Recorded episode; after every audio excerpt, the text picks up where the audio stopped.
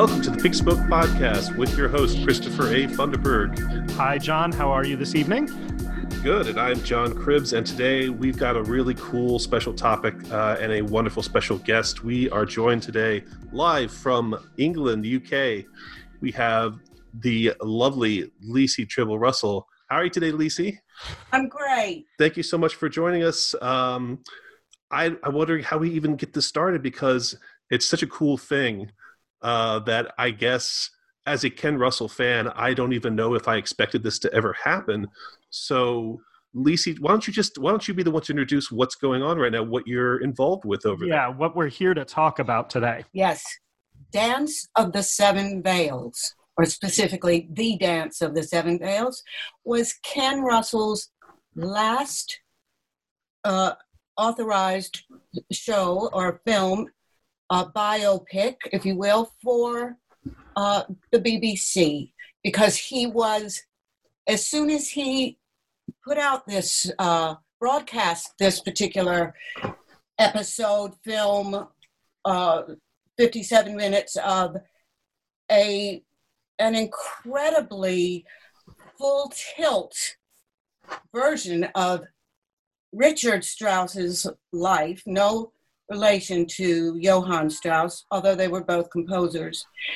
Uh, and he, uh, he used Strauss's diary, uh, which he read, and Ken, of course, was more au fait with classical music than uh, any 10 people. That was his, that was his uh, self-educated hobby, or if you will, although he would have loved to have been a conductor, yeah. and is in the film. He gives himself that uh, luxury of conducting Strauss and his wife while they make love. So uh, you can see there were images that startled the public, which was Ken's intention, of course, because Ken was a child of World War II. He was a child in World War II, World War II and he wanted um, to drive home the point that we have responsibilities against fascism. So this yes. is a, somewhat a political film, namely because he used in that biting British satire and Ken's could be more biting than other people's to lampoon Strauss um, in, as he calls it, seven episodes, the seven veils coming off. So we get further and further into seeing what he actually did during the war under Hitler and how he, in Ken's eyes, colluded with Hitler. Of course, Ken had sympathy for Strauss. He knew, he said he was up against the wall. Um, I'm on his side. He couldn't help it. On the other hand, he did feel that he was uh, uh, given to pomposity to the nth degree and um, catering to the enemy in order, of course, to keep his art going. But it it it over it went over that because he would write letters to Hitler and and uh, huge uh, you know worship letters, and he he was really um, perhaps he was frightened, but it went the other way. He was overly identified with the Nazi regime, being yeah. a German. And he thought maybe Hitler, he told himself, maybe Hitler will resurrect a true German music. Um, so all these ideas went into this 57 minute film that he oh, yeah. that aired uh, on the BBC in February of 1970 and was pretty much immediately condemned, right, by pretty much yeah. everybody. Yeah. Well, and most, the, most, significantly by the Strauss estate, uh, who refused yeah. to let them use his music uh, for any further airings of the of the uh, film. So that's kind of where we stood there. That nobody was going to be able to see the film in this finished version, right? Well, until until now. Yeah, it was extended to 50 years. The copyright laws changed, and until this month, it was not able to be seen. And even now, we had a bit of a, you know, a lot of negotiating to get it screened up in Keswick. Uh, it's a wonderful film. The, when it came out, uh, the audience, everyone wrote letters, but it made a huge furor. The audience wrote letters, but they weren't all negative, in other words. And uh, some people really liked it. And in Keswick, they loved it and I think uh, you know, with time has been kind to Ken in that way because we've had so much more brutal uh, films out. Yeah. Well, also, that- time is always kind to really bold, original filmmakers in a way that the current moment isn't. It's easy to shit on something weird when it's first released. And then time says, hey, that was a really original, bold, adventurous take on something. Uh, although all of those words feel a little milk toast for how aggressive this film is. Yes, and Mary Whitehouse, who was the self-appointed keeper of the uh, public morals. Boo! I, I wish I could meet her. I have met her. we need people like that. I've got to be able to hate somebody. I love I love her in that way. love hate her. She sued the post office for transmitting it over the wires. You know, she really went the full the whole hog, and uh, Parliament was uh, had letters introduced to uh, see what kind of uh, uh, punishment there would be for this show, or and oddly enough, or I, I don't think it's really odd, but his his producers at Monitor and at Omnibus, who were all the same team and had worked together since '56, the beginning of Monitor, an arts program in- for the BBC. All of those, they were a team. They defended Ken, the the people so-called in charge, the producers and the, um, you know, his mentor, Sir Huw Wheldon, defended Ken in court and in Parliament uh, for making this film. So that's It's, that great. Yeah, it seems like it could have actually been worse. Speaking of Mary Whitehouse, because of the BBC's practice of simply wiping their tapes for their 60 shows, you know, if you're a Doctor Who fan, there are I so am. many episodes, yeah, that are just gone, that are just lost to time because of this practice. So you would think something that they actually have that was generating controversy, they would not really take care of, right? They wouldn't really foster it and put it in a nice, safe place, you know, for later on. So I'm glad that you know, kind of coming out of the '60s, that somehow this was preserved so that a restoration effort was possible all these years later. you know, in your mind, in my mind, I think of some spy saving the one copy, you know, and and making off with it to protect it because that's a lot of what happens in uh, cases like that. And in Yeah, I think of Louis Buñuel like burying the last print of Viridiana, you know, the negative, yes, so that Franco couldn't get to it. You know, it's very much that. And Ken saved one uh, copy, which is what we showed in Keswick, but apparently the um, BFI has also preserved a, a film copy. So that's we've got hopes that they will take an interest in it. and looking back now, um, other than you know the, the life of this particular film, it's fascinating to look at it on Ken Russell's filmography in general. I mean, this was, as you said, his last film for BBC. It was his first uh, color film of the television films that he, he made, and he had spent the '60s doing all these increasingly uh, innovative and, and interesting and really thought-provoking biopics, Elgar and Bartok and Debussy film and Isadora Duncan. Everything seemed to be leading up to this, and he seemed to be getting. I- would say he seemed to be getting even bolder with each different. What?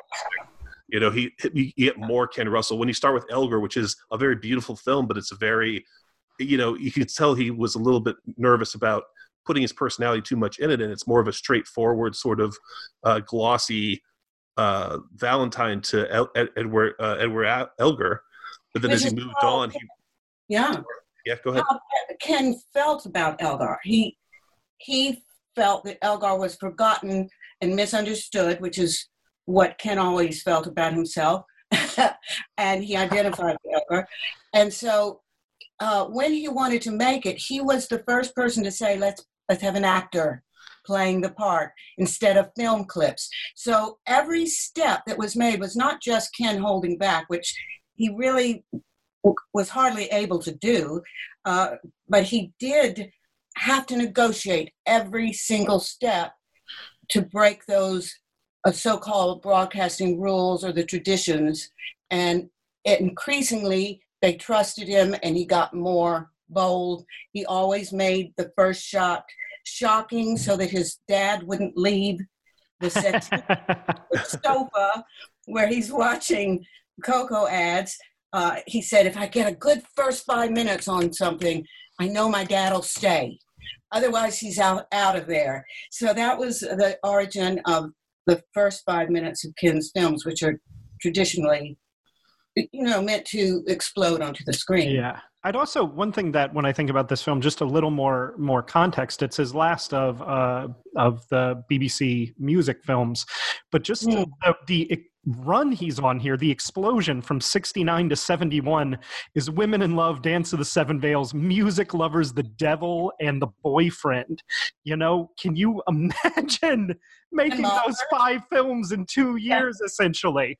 That's like, a, it's, it's so, every single one is so explosively uh, original. I just don't have another word for it. They, and they're all explosive in different ways. They're all just to call them provocative or controversial. I think in some ways downplays how wild he goes with all of them and in different directions. It's not like he's just headed down the same path with every single one of them. He seems to be finding a different style and a different tact and a different thematic idea for all of them and Seven Veils, if you have seen these other movies, belongs in that same conversation with them. Yes. And the Devils, I mean, yes. He, he, stole certain scenes from Dance of the Seven Veils and expanded on them. yes, the nun orgy. Those films you mentioned. Yes. Yeah, the, the uh, pagan orgy for, in Boyfriend, uh, the girls falling backwards in Boyfriend. Yeah. All of and, that was taken from from this film. Also, the the man getting um, a swastika carved into his chest is replicated in Mahler. Um, yes. And, and the, and the, and the sword fight, like swarmed the with the nun. Lisztomania. Yeah. Yes, Lisztomania. Yeah, the opening Lisztomania with the funny sword fight. Yeah, absolutely. Yes. yes. Well, this is like a brother film to Lisztomania. This it, movie is is like they are both on the same ideas about what what is what is a celebrity composer? What does that mean to be a celebrity composer? And what is their connections to sort of uh, institutional fascist malevolent yeah. forces how is culture used by the ruling classes as a thing to commandeer and command uh, the culture around them. And I think Lisztomania and Strauss, you know, like how sort of how Liszt and Strauss are patsies to the culture around them in some way.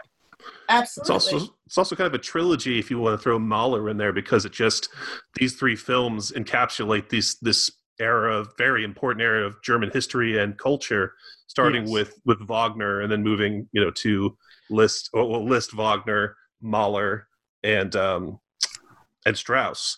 You know, it's kind of this sequence of what the importance of this film is compared to like the importance of what's going on in the world at the same time and then sort of what these artists relationship to them are it seems kind of, kind of crazy to add mahler to this group but then yeah. you think about the the insane sequence with uh, uh Cosima uh, Wagner. Yeah, with Wagner's wife. Yeah, yeah, where they, where, they, where she's uh, got where she's got Mahler, you know, up on the crucifix, and then she's dancing around and burning the uh, Star of David to turn it into a swastika. And it's yes, doing her own sort of dance again. Some, yes, get something that exactly. It's something that like connects it to this film very specifically. Absolutely, very connected and very so, much yeah. a part of Ken's, um, you know, conviction that even the composers he adored, like Mahler, um, you know, they made compromises because of the times and including uh, giving up his religion for Mahler. And yeah, um, and Ken felt that we had a responsibility to keep declaring the truth, even in the face of fascism. Had a very strong belief about that. Yeah, and that's one thing I should, you know, I this movie to me is rightly controversial dance of the seven veils yeah. it is it is the least favorable vision of who richard strauss was and what he went through but you know and i when I, the, the first time i was watching i was having a lot of trouble with it because at this point in time the, the inherited idea of richard strauss is that he did what he did to save his family that he had a jewish daughter-in-law and thought the best way to save his family was to uh, collaborate with with Goebbels and Hitler, of course. Well, And- specifically, I would say that any biography of Strauss, the three main things that they cite as controversial in terms of his relationship to the Nazi Party was that um, uh, he went to the 34 dinner with Hitler. He signed a den- uh, denunciation of Thomas Mann after he left the country, yeah, and that, and that he served as president of the Reich Music Chamber from 33 to 35. Yes, specifically after Toscanini had resigned, like fuck these guys. If you do this, you're helping them. So That's- it's that's not my like favorite quote ever. Is Tus- Toscanini saying, "To Strauss the composer, I take off my hat. To Strauss the man, I put it back on again." yes, but he doesn't have the excuse of uh of you know like some old guy didn't die and he inherited the job. The guy before him was like who was just as big of stature said if you take this job you are helping them. You know Yeah. he, he can't play ignorant about the meaning of taking that job. He can't say well it was just what was happening at the time you know? Um and but also you know strauss was completely exonerated by the denazification courts uh and and was never a member of the Nazi Party. And I think, um, you know, on a personal level, famously, Goebbels didn't like him and used all of the same language he used to refer to, to Jewish people. He directed in his private uh, correspondences at Strauss, calling him a neurotic and overcultured and things like that. And, and so it's it is more complicated than that. But the one thing that sort of just by coincidence i was reading a lot about the history of joseph mengele after the war recently. And um and the denazification courts because of what was happening versus communist russia there was a lot of american interest in going after the top people and cleaning the slate for everybody else so we could have Germany as an ally. And Yeah. that it was really a lot of people who did far, far worse things than Strauss were uh, denazified. Uh, and so I think it's. It was intended to be a piece of paper that you could hold up to shield yourself from criticism. So he and his family always held up that piece of paper. And the story of his family is incredibly tragic that uh, so many of his extended family were sent to the camps and killed that a few times he had to personally intervene to get his his uh, immediate family out of uh, imprisonment and so you know this movie i just want to emphasize is i think is rightly controversial but i think it's controversial because ken russell comes to it with a perspective and an artistic perspective Yes. And he was feeling his oats, so to speak. He was given producer rights. He had had a long career with Monitor and Omnibus, which in which he was encouraged to to say what he wanted to for this one. yeah They didn't have to get permission because they had in-house uh, law lawyers. They didn't have to get permission from the Strauss family for the script. So uh, he had a lot of freedom for this, and he knew very well that he might be um, overstepping, to say the least, his remit. However, he uh, did it with uh, all the joy of feeling. Uh, he had just made his first movie; wasn't out yet, Women in Love, but he knew that he had. Uh, he, like Strauss, was at a transition in his career, yeah and and he felt the uh, excitement of that. Strauss being uh, uh, metaphorically portrayed as going into the cave, uh, Zarathustra's cave, um, because he wrote that famous 2001 song, the hit uh, of Kubrick and uh, and Star Wars and others. yeah yeah And so he, you know, there was that sense, and Ken participated in that sense of having a moment when you realize you can do this. And that was very inspiring. However, Ken was at his most uh, fed up with all the limitations uh, that had been put on him, and also with the fact that documentaries in general were following a formula that he didn't believe in, which was he thought was littered with cliches and whitewashing. So he went the other way.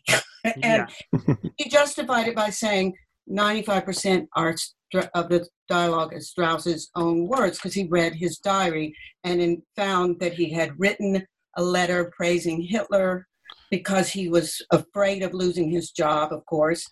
And Yes. he fired his Jewish librettist, uh, Zweig, um, who who moved left and went to America and killed himself. And so there was blood on his hands in a way, but he also maintained the innocence of narcissism, shall we call it, Yeah. as far as Ken's movie goes. And that's what uh, Ken saw in him was that. Uh, I think the most over- powerful scene in the film is when he's literally trying to uh, conduct the orchestra with his back to what's going on behind him to the where there's in a Yeah. sort of cut together scene he has his back to the nazi atrocities that are happening behind him. And i think it's a vision of strauss as a guy who's trying to say art is not political. What i'm not doing is not political. And i'm just going to turn my back and focus on what i'm supposed to be doing you know Yeah, which is a sympathetic view, uh, in a way, uh, of all artists, because why should they be in uh, serving in the war? However, he made a very good point there that he did turn his back on atrocities in order to keep uh, his career. Yeah, and he also he was a guy to me. This is my personal analysis of Strauss that Good. sort of intermingles with the film is that Strauss is a guy who thought he was powerful enough that he could just get away with it. I don't Yeah. think he understood that like they will really come for your family. That's why he's always personally intervening. He's showing up where like the SS have people and he's like, "Don't you know who I am?" I'm Strauss. And the same thing happened after the war when the Americans came to his estate. Uh, the the uh, lieutenant who met him there, they were going to commandeer the the estate, and he was like, "I'm Strauss, get out of here." And they were like, "Oh, sorry." And I think he thought he and they did. They left it alone. They left him alone, and I think he thought he could live his whole life that way. That just like whatever shit is happening here, I'm powerful enough to get out of it and to get over it. You know, that just like this has no relationship to me. And I think that if you want to be outraged at the people who did that, certainly like Hermann Broch, who was, you know, nearly put to death by the Nazis and wrote The Sleepwalkers and Death of Virgil, blames those people more than anybody, you know? And so I can see reasonably for people who went through it channeling the anger, which I think is what Ken Russell is doing, is he's somehow channeling the anger of people who went through this. Well, He was another reason. Sorry, Yeah. Lucy, go ahead. He was 14 in the in the Southampton Blitz. He Yeah. saw his the person he loved most in the world blown to bits, the little girl that was his soulmate, uh, by a landmine. So he had a personal relationship with Yeah. the war, which you see in Tommy in that uh, in the Yeah. opening that was Ken's childhood. So he he definitely had a, uh, a point of view on this. Oh yeah, of course. And you know what makes that scene where he's uh, playing while the uh, Jewish man is being uh, tortured makes Yeah. it even more powerful is that earlier we've seen him uh, playing away the critics, right? They have all those snobby critics, Yeah. and he's like playing so hard, and he's using the power of his music to overwhelm even the the most influential critics in Germany at the time. And so you see him getting that Ubermensch sort of feeling in him that like Yeah. my art is so powerful it can overwhelm anything. Yeah. And the truth ultimately is that well, no, We're going to trombone these assholes straight out the door. Yeah. Good try. But, uh, you know, interestingly, Strauss himself, there was a, a rumor, which has never been validated, that he played really loud once to uh, drown out a soprano whose voice he didn't like in his own opera. so that was what Ken was riffing on, that that was his reputation as being, as you say, uh, so confident in his music to to uh, conquer everything, even the, uh, the uh, off-pitch sound of a soprano. Literally. And there is there is something grotesque about the idea of a guy who's so revered by Nazi culture, where you know Goebbels is saying, "I want to get rid of this guy, but he's too important." That he's so revered that he can just get away with it. You know that that's so revered. He's benefiting from the reverence. You know Yeah. that the Nazis have for him. There's no way to interpret his life except that he benefited from it and there is there is something grotesque about that you know There is. There is. It's it's like if even if it's not his fault Exactly, and even if he was, uh, you know, not as Ken said, he's very naive, but uh, it combined with bombastic, it was a lethal combination, and it, it, yeah, it's very uh, tragic, really, that he um, didn't see you know the ramifications, but that he did benefit from it in an extreme way, and so do, do a lot of people who support, you know, the the current evil, so we call it, uh, or yeah, I. And and there is compassion in this film too. If I could share, yeah. see like my personal kind of uh, takeaway from this film after watching it three or four times, uh, my first, you know, of course, reaction was shock at how just so aggressive this film is, uh, especially coming after Delius's Song of Summer, which is such a beautiful, quiet film. Um, to go to move from that to you know this opening of the caveman and the uh, you know dancing nuns and the the the horrible onslaught and everything is just it's a it's a shock. But well, it's after not, yeah. watching it, yeah, after watching it a few times, um, you kind of more understand that you know it has to be it has to have this sort of effect on you because it it's ken using as you said his personal experience of the war and just sort of the, the just the overwhelming historical effect of it. His critique of strauss is somewhat sympathetic in that you know there really isn't anything you can do when so much overwhelming horribleness is happening. Um, i think what's most interesting about it the scene lisa you were talking about where uh, ken russell appears as the one who's composing while Strauss and his wife are at home um, is obviously a parody of uh, Sinfonia Domestica, right? Yes. The uh, Strauss piece that's just about how much he likes hanging out at home and bathing his baby and being happy. Just this domestic bliss that Ken Russell obviously thought was so banal and what a oh, stupid oh, yeah. thing to write about. he said anyone who writes this whole symphony about bathing the baby deserves to be taken down a peg. well, this movie is a parody. That's one of the things that I find so shocking about it. Is there are many uh, directly parodic scenes in it, and and that it a movie that it definitely, especially when it depicts Hitler, it of course reminds you of the Great Dictator. The beginning scene where he comes out of the cave and also Sprach Zarathustra is playing is making fun of 2001 directly. Um, it's also there's the Sound of Music parody in the middle of it of the frolicking lederhosen clad mountain people, who is obviously Leni Riefenstahl was heavily who played Mountain oh, Girl characters was linked to that kind of wholesome German pureness.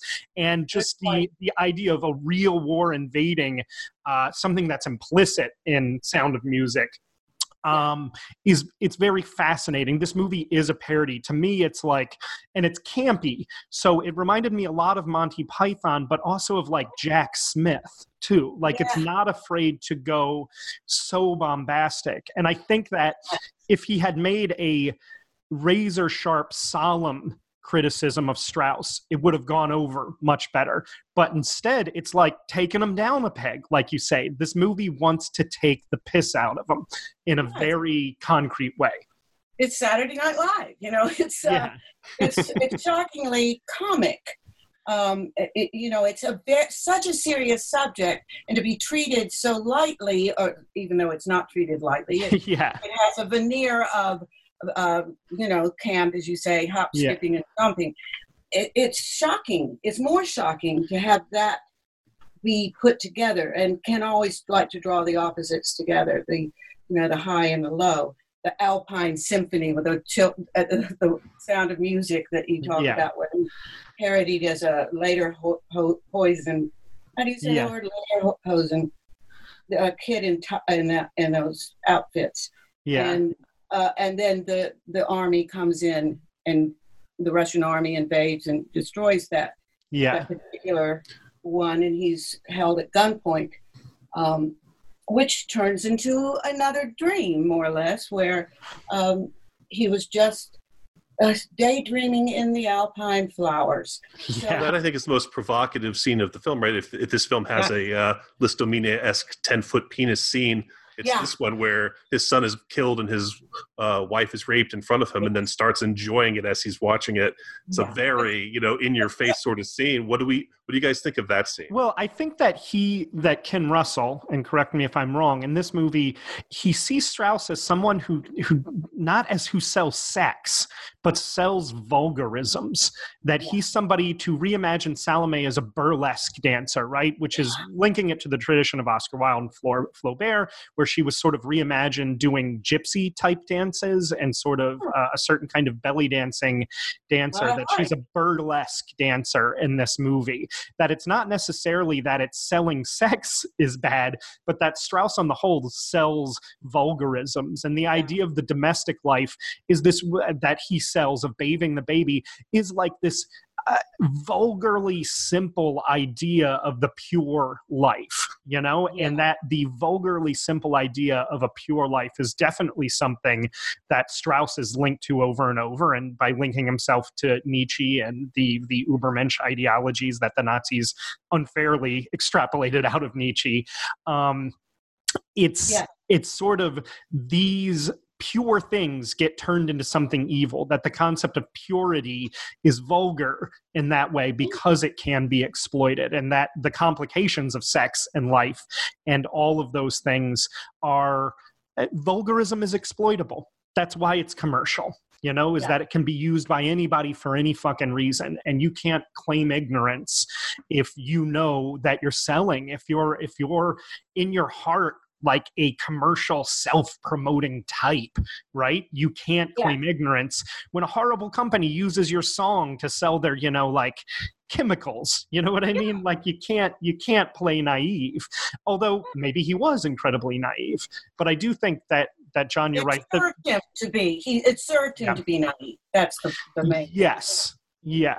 Uh, I think that you are right, John, that the film is sometimes uh, very fair to him and sympathetic to him. And the line that I love in the movie that I think of over and over that I'm like, that's really true. What do we do about that? Is there are always a few festering boils and blisters on the fair body of art, right? And that's really fucking true. That like Strauss's music is great in a general way. You know, I'm not a huge Yeah. fan of him. He's not to my style. I don't like bombastic in that Yeah. way. But you know what? If you look anywhere, and there's going to be boils and blisters on any you know fair body of art. Like you're just not going to find the guy who is untouched in history by uh, by those boils. You know, or it's certainly very hard to. And I think that that's the way in Ken, which never, Russell. Never did find. I mean, all of even his heroes, he expected them to have the same human flaws he had. Everyone has. So Yeah. uh, that and that interested him. He wasn't totally judgmental of it because he felt like that was interesting to have such a great gift and have and have these boils and blisters Yeah. in the body of art. And, but by the end, I think the sympathy comes back into it because, and again, to compare it to Song of Summer, which is about this elderly composer uh, who's past his, you know, his prime and you know is kind of transferring the art to the younger generation. Mhm. You see, and kind of speaking, it's funny to, to talk about the opening being about a parody of 2001 because the end feels so 2001, Yeah. like uh, the the old man left alone in his hotel room, right? yeah. Uh, and you see here and that where very there is- balanced frame that's almost like the light tunnel too. Yeah, absolutely. And and this sense that. Strauss Yeah. What's that, Lisi? Th- This film came before 2000. No, 2001's 1968. Yeah, we'll be right after. Oh, it is? Yeah. Okay. Yeah. Yeah. Uh, yeah, and I don't know if it was a specific uh, reference to this scene, but um, it's interesting just just to, to bring it up. And uh, the the main overwhelming thing about this last scene is that you see regret. You see that Strauss is starting to understand that you know his silence or the his his apolitical position during the war actually meant something, and uh, that he's this withered old man now. We've seen throughout the film, even though during the war he would have been an older gentleman, he would have been in his 50s or 60s. You know, we see him like, you know, strutting around with his violin with Hitler on top of his shoulders. You know, just just the the very uh portrait of an Aryan, you know, youth, you know, like a perfectly healthy blonde youth. And uh suddenly the mask is taken off and he is this withered old man Yeah. who's starting to realize that, you know, it- that It's he's Dorian Gray all over again. Yeah. yeah. Oh yeah, absolutely. Oh, one thing I love about the uh, the the old man makeup too is that it's not supposed to be convincing. Again, it's the idea of camp in this movie is is great. That it's an overt mask that he's wearing, you know, and I think that I, again I can understand uh, uh, being irked by this the way this film again like the great dictator takes a serious subject and uh, in some way has a ball with it You know Yeah. what I mean? Like this this movie is um it's I think this movie might be unbearable if it didn't have an inherent sense of camp humor. And again, we just John and I just watched uh, uh, uh, Elem Klimov's "Come and See" the the Russian war movie about the Belarus massacres, and I Oh, was I was reminded of that movie too, and its depiction of the Nazis as sort of a roving carnival, right? and this movie has a similar sense of um, just how grotesque the carnival is of what they're doing that it sort of doesn't want to give the nazis the respect of having them be serious people that it this movie understands them to be ridiculous dangerous people. And i think that's an interesting contrast with um, the way it depicts Strauss, where he's trying to find, okay, what role do I play in relationship to this? At the beginning of the movie, there's that great moment where he says there's a little bit of Don Juan in every man as a reference to the swashbucklers, and then they reenact the sword fight from Scaramouche in the balconies, right? And so it's like, am I the swashbuckling hero, you know, the outsider? But the swashbuckling hero is always an outsider. He's always somebody who sees him not as a part of a government. He's a reformed pirate. He's an Yeah. escaped slave. He's an unwilling hero who has to stand up and do the right thing, but if he was left to his own devices, would not be part of this. Or then later in the movie, he envisions himself as Don Quixote, right? As a man in conflict with the religious structures around him, the man who's tilting at windmills, you know? So it's all about Strauss. How can I be the guy who is not these people who surround me, who praise me, who prop up my career? And the answers he comes up with, that Russell comes up with, are very fascinating. And they're taken, of course, from uh, some of Strauss's own quotes about himself. But it is it is fascinating. It is. And when he takes off that mask at the end, Ken uh, is on record as having uh, described it various ways, but his he what he said he meant really was that he was reconnecting to his actual power to create. Yeah. uh, taking off all the political strictures. Uh, when Ken was um, in a bad mood, he said, "Oh well, he was a crypto Nazi," but that was uh, later. He, he later uh, amended that um, over the next fifty years to say, "Really, I, I really believed in the ability of the artist to connect with his um, source gift." And in spite of everything, and so that was um, his statement that that it, he just tears off all the the pain that had been accumulated in order to conduct that last symphony. Can Tears I off all the seven que- veils, right? Yes. The structure of the film itself. That That's right. it's the seven veils, the seven uh, parts of the film, and each one is kind of getting The closer and closer to the truth until the mask is finally, the last part of clothing is finally torn off. Very, very good. Can I can I ask you, Lisi? Um, when I was watching this movie the second time, I thought, is this movie as much about Ken Russell as it is about Strauss?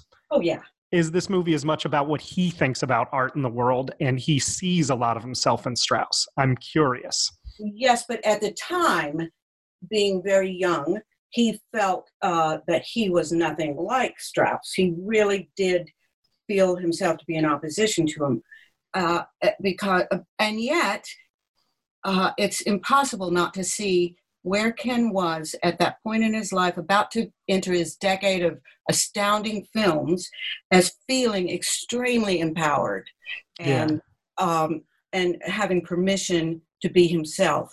So, and and all that thing about the critics is obviously Ken's.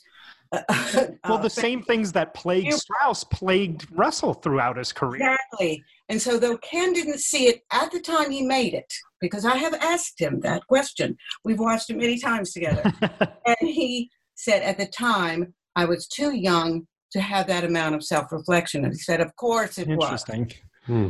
Because the it's the he, Strauss is overwhelmed by the confines of Christianity. He's overwhelmed by the critics who see him as being low class. He's overwhelmed by uh, sort of uh, controlling, censorious political structures. And it felt to me when I was watching it like this is a little bit about about Ken Russell. Absolutely about Ken. And, you know, he was overwhelmed by women presenting as one thing and then turning out to be, uh, you know, Yes. Gucci dancers. It's Yes. whatever they The, call the thrill of sex and the feeling of stupidity when you get taken in by it. When you agree to do whatever Salome wants to do. Write that down. Write that down. I love that. I'm glad I have this on a recording. That's brilliant. Yeah. That's Ken. That's Ken. He was definitely identified with him, but he didn't know that at the time. He thought he was exposing him. But I will say that Ken, when he saw the Monty Python parody of himself called Pommy, you know, where yeah. he loved that. Yeah. So, you know, he he was able to laugh at himself, but at this point in his life, he was not um, aware. Interesting. I wouldn't want a Ken Russell who doesn't have a sense of the absurd even about his own art. I Oh, don't yeah. think that's what Ken Russell could be. What, No. what, what is that character even? Is it? I think that's Wes Anderson is what you end up with. But um, That's a good one. Yeah, he does. And Ken was always able to laugh at himself and parody himself. And he enjoyed the foibles of life, he, of mankind and of himself. He he embraced that. He he wasn't much of a poser. He did um, he did have a, a such a shyness that he overcompensated yeah, when he was in public with uh, in the same way that Strauss, it, you know, it was fairly uh, over the top. So Yeah. and Um, so and so Ken drank out of drank champagne out of boots at the opera is what you're trying to Yes, tell me. uh, uh, depressed in public. In other words, he said, when I met the Queen, he said I was so socially awkward. I met the Queen and I said, "Oh, you just saw Women in Love? How did you like the nude wrestling?" but I want the answer to that question. What did she say? he said she didn't answer, but the look she gave him made him aware that his knighthood had just flown out but I also don't want a knighted Ken Russell either. No, no. He said Roger Daltrey knighted me. That's enough. That reminds me of the story of when um, Beethoven and uh, and Goethe are walking from the Kundera book, and they pass the Queen, and Goethe bows, and Beethoven doesn't. You know what I Oh. mean? And he says, "Would I be Beethoven if I had bowed?" Good point. Yeah. And that's what no, I. he wouldn't have been. We need Beethoven to to not bow.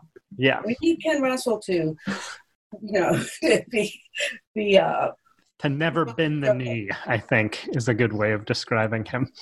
Um, yeah. did you did you guys have um um this is a film that I just want to say too that I feel like gets lost. I feel like this era from Ken Russell's work is very neglected. That his music films are very de- neglected, Oh, yeah. and I wish people would appreciate that there has been no more interesting director in the history of cinema on the subject of classical music and of serious music. That he is the best. And people need to understand. You know, I'm always shocked when people haven't seen stuff that seems essential to me, like like Song of Summer. You know, like I, you're a serious cinephile. How can you not have seen that or the Debussy film? What are you talking about? I And- have I've knocked down the doors of uh, you know uh, the Paley Center and you know saying you've got to have these films for people to watch and here they are just here oh well there's too many laws keeping us from from uh, duplicating those and they all come of course from England uh, Yeah, for whatever reason, you know, that's very strict. Um, and yet they don't they don't have the same interest perhaps as the international community in promoting and preserving them. Yeah. Um, although I ha- there are exceptions to that. It's just that um, it it has been a hard bureaucracy is always difficult. Now, is there is there plans now that the copyright is up to make Dance of the Seven Veils more widely available, or is it just going to be? Oh, absolutely. We've got. Um, well, the thing is, is it's it's a force that can't be stopped. uh, I've gotten um, letters from uh, restorers in Poland, film restorers, saying, "I've got the crew. I can do it right now, no charge." That kind of thing. Yeah, Uh, what we're trying to get though is there's an incredible archive uh, team at the BFI who Mhm. are the best, and yes, they're incredible people, and they amazing over the, there. They're the ones that are responsible for getting all the other composers, the five or, uh, that were were duplicated, six that were duplicated for Flipside, and they are an amazing team. So that's who would be the, and they did the Devils. That would be the ideal team to restore it because they really do understand the the context in which Ken was coming up, and they're the ones. But they haven't, they haven't, uh, you know, they're tiptoeing around this this uh, the sensitivity of this Yeah. um, so far, but that's not um, that I you know that's just uh, prudent, you know, or what Yeah. Uh, that's just ca- the caution in order to make sure it happens. So it will happen. We just we just aren't sure in what way. And I think the Devils was um, it was very played by um, you know people jumping in with with uh, agendas of their own, and so Yeah. they're trying to avoid that. Um, you know, they try to, you know, they're they will. Uh, they're probably working on it now, but I I haven't met with them yet.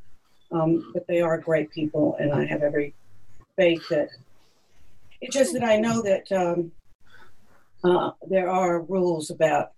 You know, we could probably get it done in America really quickly, but there are rules that cannot be overcome. Yeah. Circumvented so easily. Yeah, And in the meantime, you've had the screening at Keswick. Ch- tell us real quick before we wrap up about that, because Keswick obviously is where he shot Mahler. Uh, Tommy, we shot there. Is that right? Part of Tommy? Tommy, Song Mahler, of Summer. Summer. He he first made the um, uh, Debussy film up there and fell in love with the place and bought a house that night. You know, he when he woke up in the morning and saw those mountains because he came he, he showed up at night and he bought a, a really a, you know cheap place because he couldn't leave. It's that kind of power over him it was his spiritual home for 10 years and for longer. I mean, we used to go up there all the time. Um, he he was in love with Asheville, North Carolina, because he said it mimicked um, a little bit of the lake. Interesting. Asheville's very beautiful. There's a retreat in Asheville that I've been to several times up in the mountains Oh. there. That's absolutely gorgeous. That's fascinating. That's your lake district. Yeah, it is. And I was trying to think. I don't. I never saw a Ken Russell movie there. I saw Waterworld in Asheville. Is the only movie I think I've seen in Asheville. no, we did a series of. Uh, Ken used to visit Asheville all the time because he and Ken Hankey were so tight. And I was born in Asheville, so Oh, interesting. yeah so we would do screenings and he you know he would take his films under his arm and uh, you know show them Yeah. what i mean? And well, I'm sorry I was not there at the right time for that. That would have been yeah a because they were not you know they were a little hush hush. But they did have a ken russell festival once where every theater every cinema showed a ken russell film. Oh, that sounds lovely. that was great. And at the- 2004, At, at the Keswick screening, you were mentioning uh, members of the cast showed up actually for it, or? It drove hundreds of miles to show up because this is a fairly remote approach to Keswick, you know, in, in that it's, it, you feel like you're in an, another world or on another planet when you get there. It's so gorgeous and, and has a sense of isolation because of these giant alpine mo- mountains, but also the smaller hills that uh, are right there and you can climb them and can climb all of them. But some of the cast members, the little boy with the glasses showed up, um, you know, the darkened glasses, his son, uh, and he's a grown man now, and, and he drove hundreds of miles. Also, the the um, another fellow that was in the the original, you know, when the when Zarathustra is playing, and his back is to Strauss's back is to the audience, and or or not, he's actually turned around in that. The the members of the audience, one of that those people showed up and told us the whole story, shared with us all how he got to be in that. You know, he wasn't an actor; he was just chosen randomly uh, because his friend was going to be an extra. Well, will you do it? Yes. Well, do you have boots? Well, yes, but he forgot his boots, and he only had hush puppies, which are a kind of soft shoe. Yeah. and uh, he was told, "Well, that's okay. Just stand on the uh, bottom, the bottom rung of the of the you know the the ascending uh, platforms, and no one will see them." So he was there. Also, the horses um, owner was there. Actually, it was the daughter of the owner, and she told us stories about uh, Ken coming to her house and saying, "Can we use your horse for uh, Strauss to play?" And Christopher Gable coming and learning how to use the horse. It, you know, that's the, the lovely thing about Ken's films was how relaxed, not not while the filming was going on, but the uh, relationships were relaxed. He was very, he was very inclusive, Ken, and that was that was wonderful. That's another way that makes him sort of the dark Wes Anderson, like you were saying, Chris. It's sort of like a theater troupe sort of atmosphere, I imagine, but yes, sort of in the warped, you know, yeah, like warped. the kind of stuff that they were doing. Yeah, it's like let's get together and twirl around naked. It's going to be awesome. and, and uh, his favorite thing was to make his actors do in, incredible leaps of physical prowess, which is why Oliver Reed was his favorite because Oliver would do anything you told him to. Climb up that mountain. That seems like a mountain. power you have to be very careful with. The power to and Oliver Reed. I don't think I could should be in charge of that. uh, Ken told me to jump off a roof once, and it, and unless the other actors had said, "Ken, I think she's going to break her neck," he. I would have done it. In other words, he created an atmosphere on the set which was so uh, you all felt like you were uh, friendly. He always had these big meals that he prepared for people, for all the actors. It was a convivial set uh, on every one of his films, even though um, there were some films that were harder than others because they were, you know, backstage. Just yeah.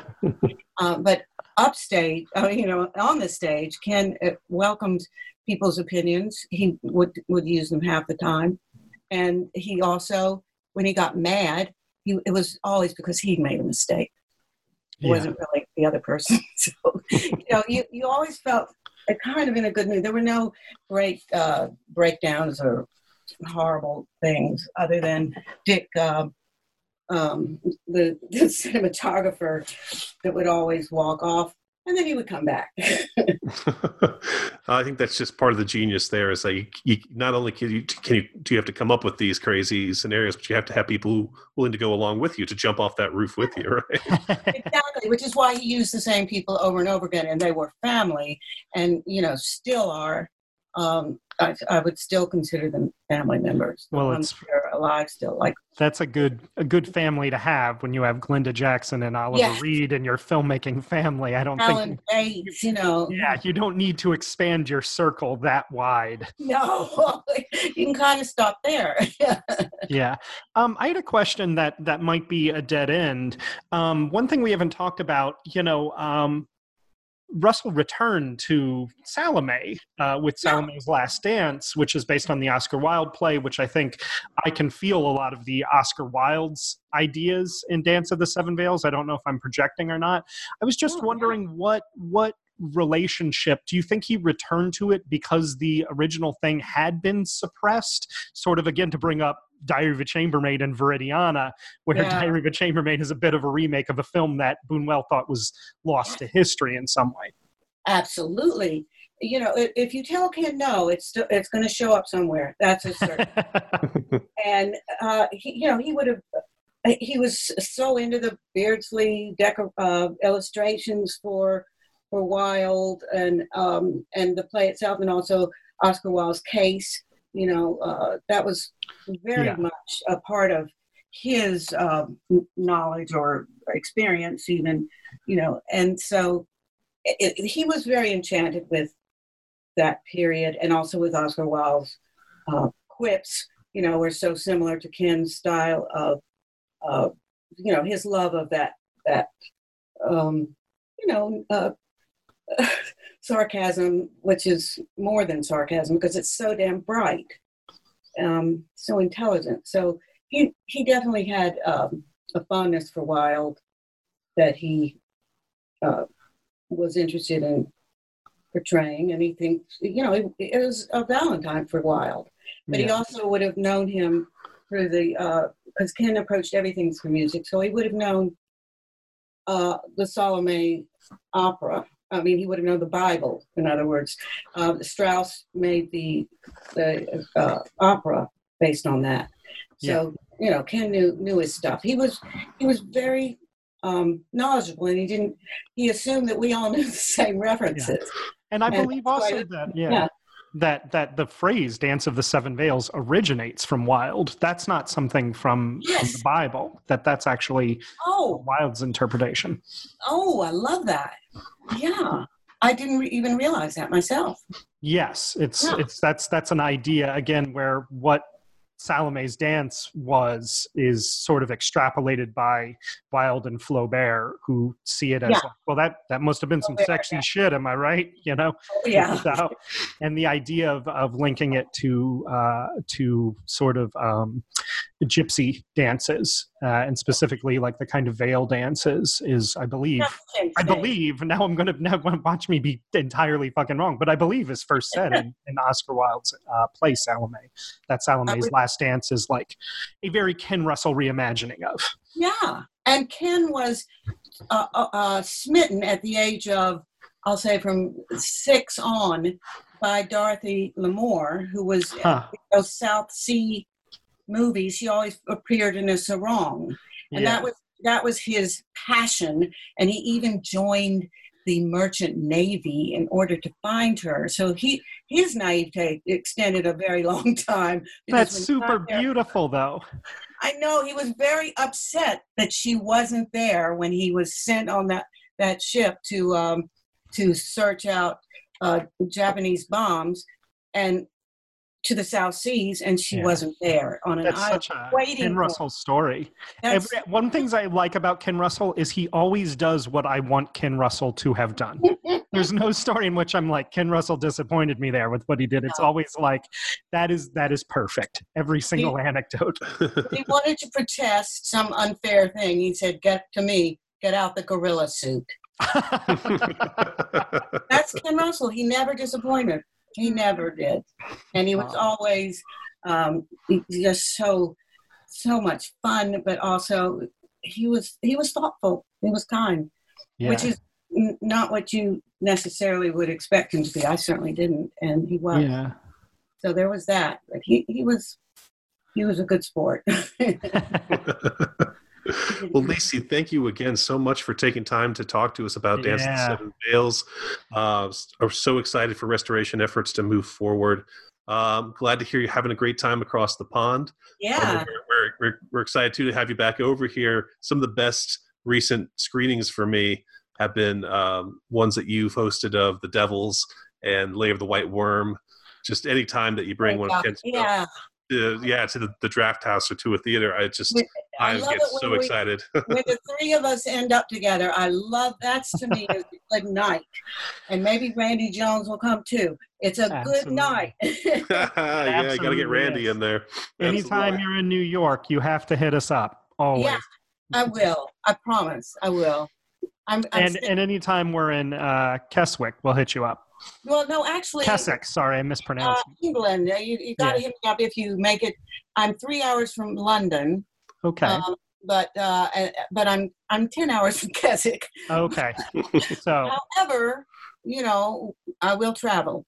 So, so you got I, it. I think if we make it to England, we can make it the final leg of the journey to wherever you are. I think Yeah. that that's. Yeah, it's I think if we made it that far, we'll strap on our backpacks and do a little, you know, American Werewolf in London walking. That's Right. oh yes, which which Oh, that's I great. swear was filmed here, but it wasn't really. But that's what you'll see when you get to where I live. You'll see American Werewolf in which is which is perfect because the actually the, the the scene we were talking about from Seven Veils, uh, the uh, wife and, and child being attacked, reminds me of the dream sequence from American Oh, Werewolf yes. a lot. The Oh, werewolves, yeah. stormtroopers attacking the family. and Ken Um, loved that film, and he loved John Landis, and he also um, yeah Landis must have loved him. I wouldn't be surprised to hear he had seen this and yeah kind of thought about they- it for that had- scene. they, yeah they had a relationship. Yeah. It was very funny. Yeah. Excellent. Again, thank you so much for doing this. We're happy to talk about this film. And Yeah, anytime you want to come on the show, let us Oh. know. You are always always a pleasure. Oh, thanks so much, Chris and John. It's uh, you're two of my favorite people, so this is this was great for me. All right, take care. Take Excellent. care. Have a great night. Thank you, Lisi. You too.